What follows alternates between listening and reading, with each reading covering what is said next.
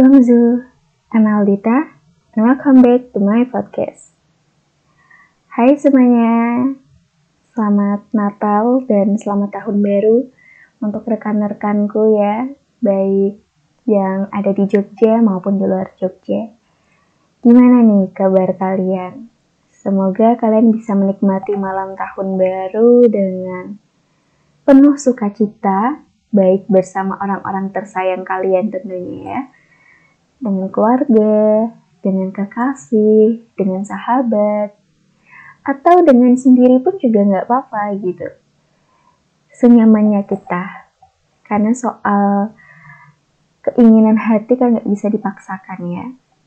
Jadi di tema podcastku kali ini yang bisa dikatakan podcast terakhir di tahun 2020. Wow, tidak terasa ya teman-teman kita sudah melewati tahun 2020 ini yang terkesan panjang tapi nyatanya singkat. Ya, kita bisa melewatinya sampai detik ini, sampai tidak terasa bahwa waktu terus berjalan dan mau tidak mau kita harus melangkah ke depan gitu. Kita perlu menyempurnakan dalam arti mengikhlaskan apa yang sudah terjadi, kita harus berdamai bahwa memang ada beberapa resolusi yang belum kita capai di tahun 2020 ini, tapi itu bukan suatu alasan untuk kita berhenti mengharapkan mimpi itu. Karena kita selalu percaya dan harus selalu yakin kalau semua ini belum berakhir. Tuhan akan memiliki skenario-nya tersendiri begitu. Mungkin bagi sebagian orang mimpi-mimpinya belum tercapai. Tapi bagaimana untuk sebagian orang lainnya yang merasa bahwa tahun 2020 ini merupakan hikmah luar biasa gitu. Adanya pandemi ini menjadi kebahagiaan tersendiri karena beberapa mimpi yang memang tidak terhalang oleh kondisi apa pun itu bisa dicapai dengan mudah meskipun dalam keadaan pandemi ini. Nah, jadi di podcast kali ini aku bakal mengevaluasi tentunya kita juga bisa evaluasi bersama dari tahun 2020 ini tentang resolusi apa saja yang sudah aku capai. Kebetulan dimudahkan oleh Tuhan dan pasti ada juga yang aku tidak capai saat ini gitu. Yang pertama dimulai dari bulan Januari jadi aku mendapatkan bagi aku ya semua yang aku catat, semua yang aku utarakan ini merupakan pencapaian dariku meskipun terlihat biasa karena ini nggak mudah. Um, mungkin kalian juga sudah ada yang mencoba atau belum. Jika belum, kalian boleh mencoba menulis sebuah pencapaian kecil yang mana itu nggak harus menang juara, menang lomba, dapat beasiswa, tapi kalian mendapatkan hadiah dari dosen, dapat nilai terbaik, dapat surprise kejutan dari orang-orang tersayang itu termasuk pencapaian gitu. Dan di Januari itu aku diberi kesempatan menulis opini mahasiswa dari HMJ-nya prodiku gitu atau komakom ya. Itu menurut aku pencapaian yang unpredictable. Jadi aku nggak pernah menduga dan aku tidak pernah berharap bisa ditawari menulis di website HMJ itu sungguh kebahagiaan tersendiri. Selanjutnya dapat pengalaman partially funded from delegasi muda Singapura oleh antologi kata. Nah, ini bisa jadi peluang, bisa juga jadi apa ya?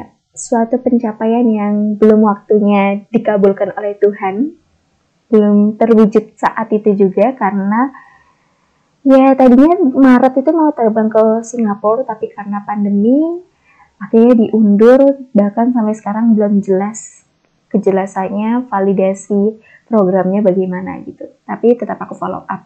Ya, semoga tahun depan sudah bisa ya terwujud, amin.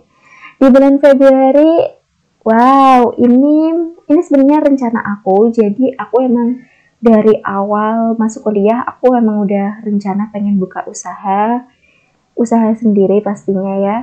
Dan nggak cuma asal jadi dropship atau seller grosiran gitu tapi aku pengen benar-benar buka usaha sendiri gitu. Meskipun untuk masalah bahan bakunya masih ngambil, masih cari atau masih butuh supplier gitu tapi aku bahagia banget aku bisa wujudin itu. Padahal itu rencanaku untuk tahun 2021 ternyata bisa terwujud lebih cepat gitu. Karena pandemi kan boring mau ngapain gitu. Terus hanya aku bertemu dengan teman yang bukan teman dekat juga teman yang baru kenal satu tahun dan ngerasa kita punya visi misi yang sama kita punya ambisi yang sama akhirnya kita oke okay, kita buat usaha bernama Altat Sustainable Store yang bergerak di bidang menjual barang-barang keberlanjutan untuk mengurangi penggunaan plastik begitu. Jadi ini bisa dibilang social entrepreneur gitu. Untuk kalian yang kepo bisa langsung swipe up di Instagramnya cek out of sustainable star underscore gitu kurang lebih seperti itu. Di bulan Maret ini aku ngerasa banyak banget ya ada sembilan dapat relasi di komunitas radio Saka FM Jogja. Jadi aku mendapatkan ini gitu. Dan ini bisa menjadi relasi aku kalau aku pengen belajar jadi penyiar radio seputar broadcasting gitu meskipun nantinya aku nggak mengambil konsentrasi broadcasting tapi aku bisa mempelajari skillnya baik gratis maupun berbayar gitu tapi aku senang aku menemukan komunitas yang suka rela gitu jadi aku bisa ya pasti aku akan memanfaatkan peluang ini. Amin. Doakan ya di tahun 2021. Next, good experience kepanitiaan tablik akbar visipol. Ya, ini juga bisa dibilang terhambat juga karena pandemi, akhirnya kegiatannya diadakan secara online, secara virtual gitu. Next, ikut lomba. Ya, bagiku meskipun belum besar banget lah lombanya, tapi cukup mengisi waktu luangku gitu. Ada lomba OJK dari OJK, terus lomba fotografer dari UNS, lomba podcast dari UNES, dan ya kurang lebih seperti itu.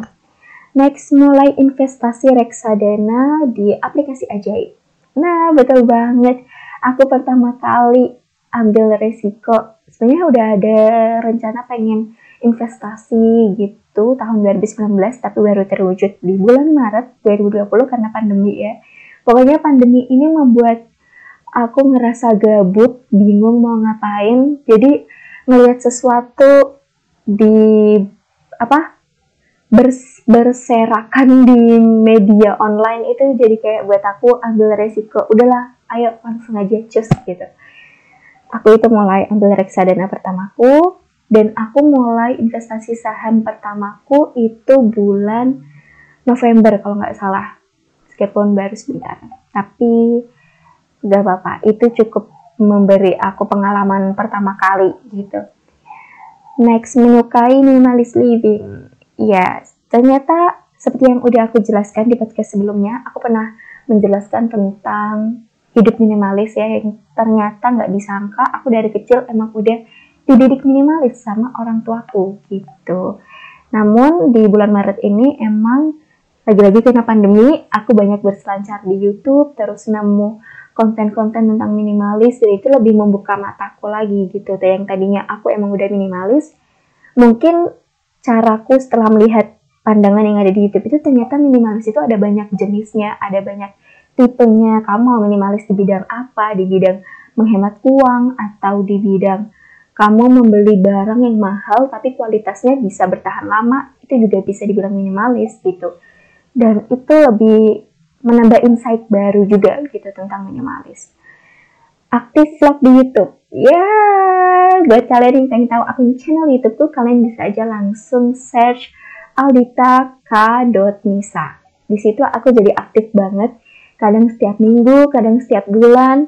Di samping memenuhi tugas juga aku menyempatkan diri membuat konten di luar tugas yang ya cukup impressive kalau bahasanya.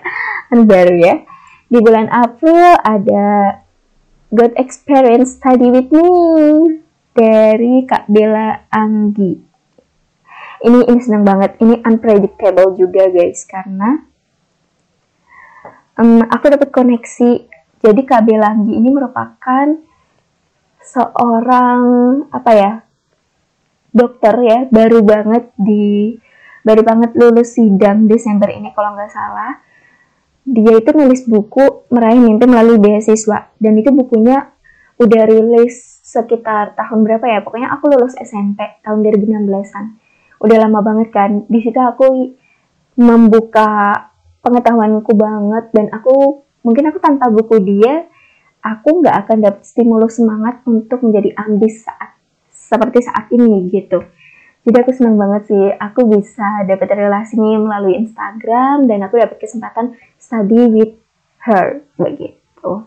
Kita banyak ngobrolin tentang cara bikin notes gitu ketika membaca jurnal, artikel kayak gitu. Next di bulan Mei dapat beasiswa dari universitasku. Itu aku bersyukur banget, alhamdulillah meskipun beasiswanya satu tahun dan hanya melingkupi SPP tetap, tapi aku bersyukur banget karena um, itu cukup membuatku percaya bahwa aku memiliki potensi dan aku nggak boleh nyerah untuk meraih apa yang aku impikan seperti itu. Next dapat new insight about interested CV. Ya, yeah, di sini di bulan Mei membuka kacamataku untuk memperhatikan CV dan dari bulan Mei itu aku mulai banyak bikin tipe-tipe CV gitu. Jadi aku mulai meng apa ya meng apa sih membuat kategori CV gitu lah ya. Khusus CV khusus pendidikan khusus melamar kerja khusus apa lagi ya. Ya nanti bisa aku sesuaikan dengan kebutuhan gitu. Misalnya aku pengen daftar komunitas yang berbau lingkungan, nanti aku bisa sesuaikan CV-ku dan portofolioku mungkin kurang lebih seperti itu. Di bulan Juni aku berkesempatan nulis di media susahtidur.net. Jadi di bulan Juni itu masih inget banget viralnya Black Lives Matter karena masalah di US ya kalau nggak salah itu yang apa sih ras rasisme kulit hitam, kulit berwarna. Dan aku menulis tentang itu. Aku korelasikan dengan film The Give You Hate kalau nggak salah. Jadi itu juga film yang membawa keragaman kulit berwarna, perjuangan mereka mem berusaha diperlakukan adil gitu ya di mata masyarakat. Next di bulan Juli, start the religion me to the list per day. Ya, bagiku ini merupakan pencapaian karena aku menemukan sisi baru, aku menemukan jalan baru untuk membuat diriku lebih terarah. Dan semakin terarah, eh, yang tadinya hanya terarah memiliki rencana lima tahun ke depan, dan itu masih global banget memang, sekarang jadi lebih terarah kalau aku membuat daftar agenda yang akan aku lakukan beberapa hari ke depan. Jadi aku membuat agenda hari per hari gitu dan itu cukup membantu banget gitu. Sampai sekarang sampai bulan ini aku masih pakai itu dan aku senang aja sih kalau aku membuatnya handmade gitu. Aku nulis tangan, aku siapin kertas gitu. Biasanya kan orang-orang lebih suka yang simple pakai gadgetnya dicatat, ada aplikasi tersendiri gitu kan. Tapi kita bisa menyesuaikan sesuai kenyamanan kita aja gitu. Selanjutnya aktif di podcast Spotify. Episode banget, yay! Di sini nih nggak akan ada tata menata ya sebelum bulan Juli itu. Jadi aku mulai aktif di podcast, aku mulai berbicara di dunia belakang layar, tapi tetap bisa terdengar suaranya begitu langsung di bulan Agustus bikin paspor. Iya, tentunya dengan alasan karena itu tadi ya forum delegasi muda, aku mempersiapkan diri. Karena tadinya mau diundur sampai kapan ya Desember kalau nggak salah, tapi ternyata diundur lagi karena masih ada pandemi. But okay lah, aku udah bikin paspor nih, aku udah ada yuk aku udah ada pegangan udah ada dokumen resmi. Yuk mau ke mana? Yuk ajakin dong. Selanjutnya urus surat motor dan dokumen lain sendiri tanpa orang tua. Eps betul banget. Hmm, aku ini kan dari SMA kan memang merantau ya tapi di SMA itu aku masih bareng orang tua gitu kalau ngurus-ngurus. Kayak aku umur 17 udah legal itu aku ngurus KTP masih diantar orang tua urusin masih diarahin orang tua harus begini begini begini. Tapi di bulan Agustus itu aku urus surat motor dan dokumentasi lainnya itu benar-benar sendiri gitu.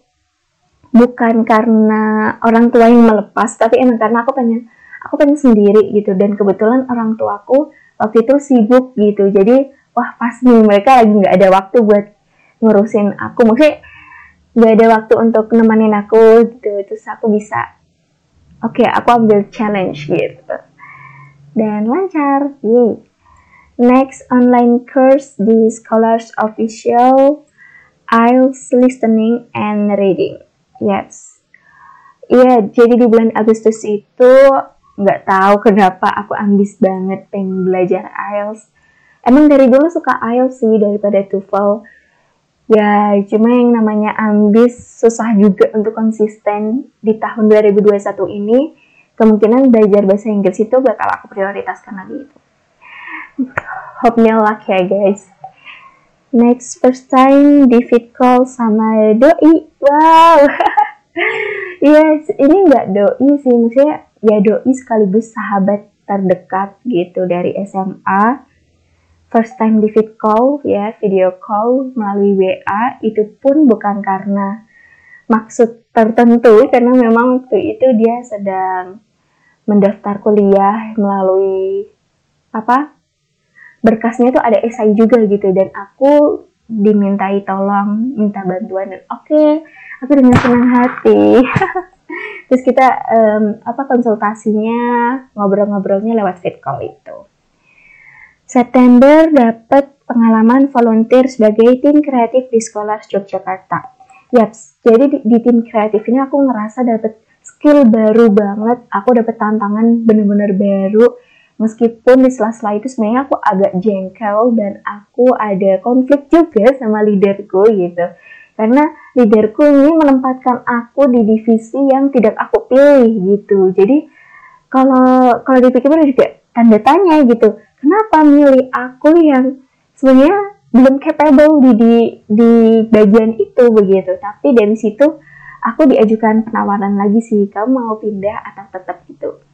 Melalui perenungan yang panjang ya akhirnya aku memilih tetap. Dan aku berusaha menaklukkan sikon itu situasi dan kondisi saat itu. Akhirnya berhasil sampai sekarang. Alhamdulillah Nah, itu tadi di bulan September, selanjutnya di bulan Oktober, ya uh, aku melakukan keberanian lagi gitu, ambil resiko, say what did I feel to my crush. Oke, okay. aku bilang, hmm, aku nggak nembak sih ya, jatuhnya tuh aku lebih ya bilang aja jujur biasa gitu. Waktu itu kenapa aku beranikan diri karena waktu itu pas-pasan aku lagi apply unggulan scholarship ya dari Kemendikbud gitu. Dan aku udah berhasil sampai tahap um, administrasi mau ke wawancara. Dan aku udah selesai wawancara gitu. Dan ya crushku ini sahabatku ini udah menemani selama aku berproses panjang gitu. Dan aku ngerasa kok nggak nyaman ya? Kayaknya nggak adil deh kalau dia nggak tahu. Dan kayaknya makin menyiksa aku juga kalau aku nggak bilang. So aku kayak kayak apa sih menekankan pada diriku sendiri. Aku menantang oke okay, setelah tahap wawancara ini aku bakal bilang. Dan aku bilang ke, ke dia gitu. Not not bad not good but itu cukup membuat aku lega. Selanjutnya di bulan November, gue experience jadi moderator di Sekolah Jogja Talk kelima, Sekolah Jogja. Terus juga jadi moderator di Tunas Bangsa training gitu. Seneng banget itu ya kalau aku pikir November Desember ini aku mulai ngerasa 2020 itu berpihak padaku. Ya jadi 2020 akhir-akhir itu lebih berpihak padaku karena aku kayak mulai merasa bersinar bersinar kembali gitu. Meskipun di awal-awal tadi dari Maret terus berjalan banyak agenda-agenda yang aku harapkan tidak tercapai, tidak berjalan mulus, tapi ya itu awalnya dari pas aku keterima di unggulan beasiswa ya itu aku bahagia banget. Karena itu keinginanku setahun yang lalu gitu aku pengen dapet beasiswa yang benar-benar bisa mengcover pendidikan aku meskipun aku di swasta. Karena di swasta itu memang butuh uang yang tidak sedikit dan itu benar-benar ah, perjuanganku selama setahun menyiapkan proposal, esai, IPK, terus aktif organisasi, pokoknya terbayarkan gitu. Terus di di balik pencapaian itu, pencapaian lainnya mulai menyusul seperti ditawari jadi moderator, terus terus selanjutnya di bulan Desember aku daftar event podcast concretion, aku jadi mentornya gitu. Terus aku juga menjadi speaker dalam mini webinar di event itu ya kan. Itu juga first time aku jadi speaker gitu dan aku harus ngomongin temanya nggak jauh dari podcast dan public speaking. Wow. Akhirnya aku mengkorelasikan aku mengambil tema tentang face your own fear. Jadi hadapi ketakutanmu sendiri. Relatable juga sama diriku yang di tahun 2020 ini banyak banget ketakutan yang aku alami dan aku ambil challenge, aku challenging diriku dengan oke, okay, aku harus berani ambil dari semua risiko itu gitu. Dan dari situ aku mulai kayak banyak dapet tawaran nih kamu nggak moderator di sini gini gini gini gini gini. Kamu jadi moderator di sini ya di UKM terus di volunteerku banyak gitu. Terus juga ditawarin sama teman jadi gestar ya di live IG ku kayak gitu. Ah ya awalnya seneng sih gitu kan.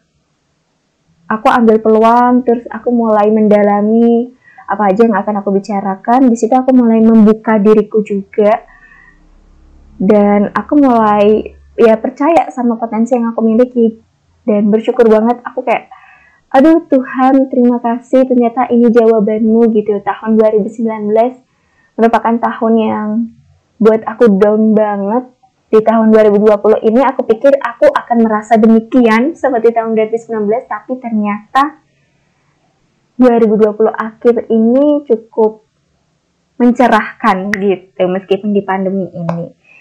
Dan salah satu terima kasih yang terbesarku adalah terima kasih aku masih bisa hidup sampai saat ini. Aku masih sehat, alhamdulillah keluarga masih sehat.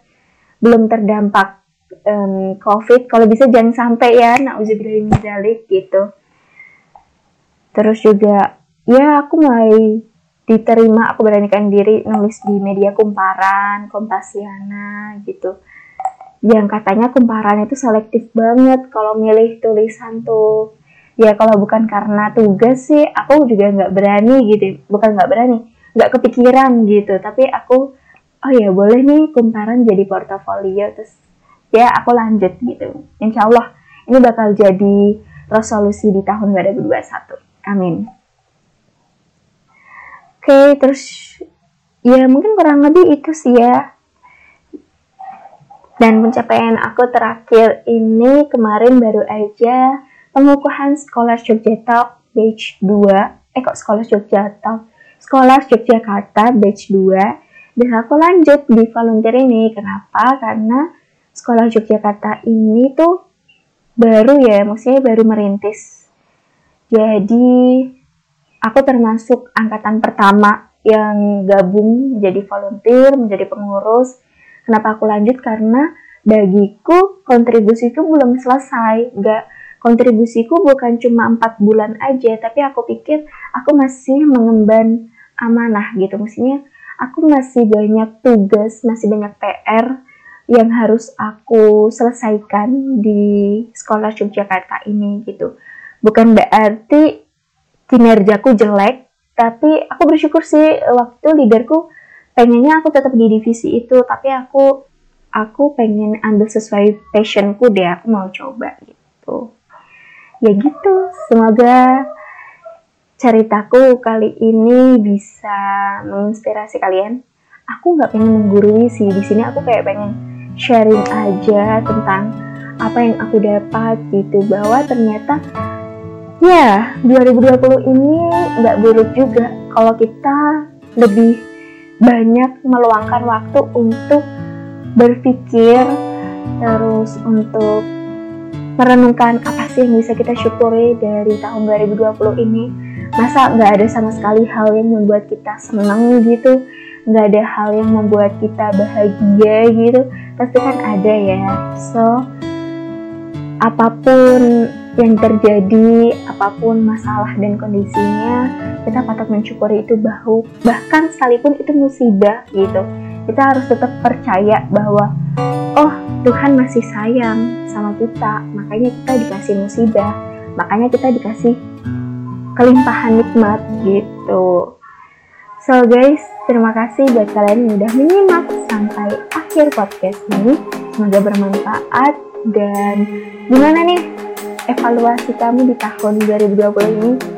Semoga ada beberapa hal yang bisa disyukuri ya dari tahun 2020. Tetap bersyukur, percaya akan potensimu, dan jangan patah semangat.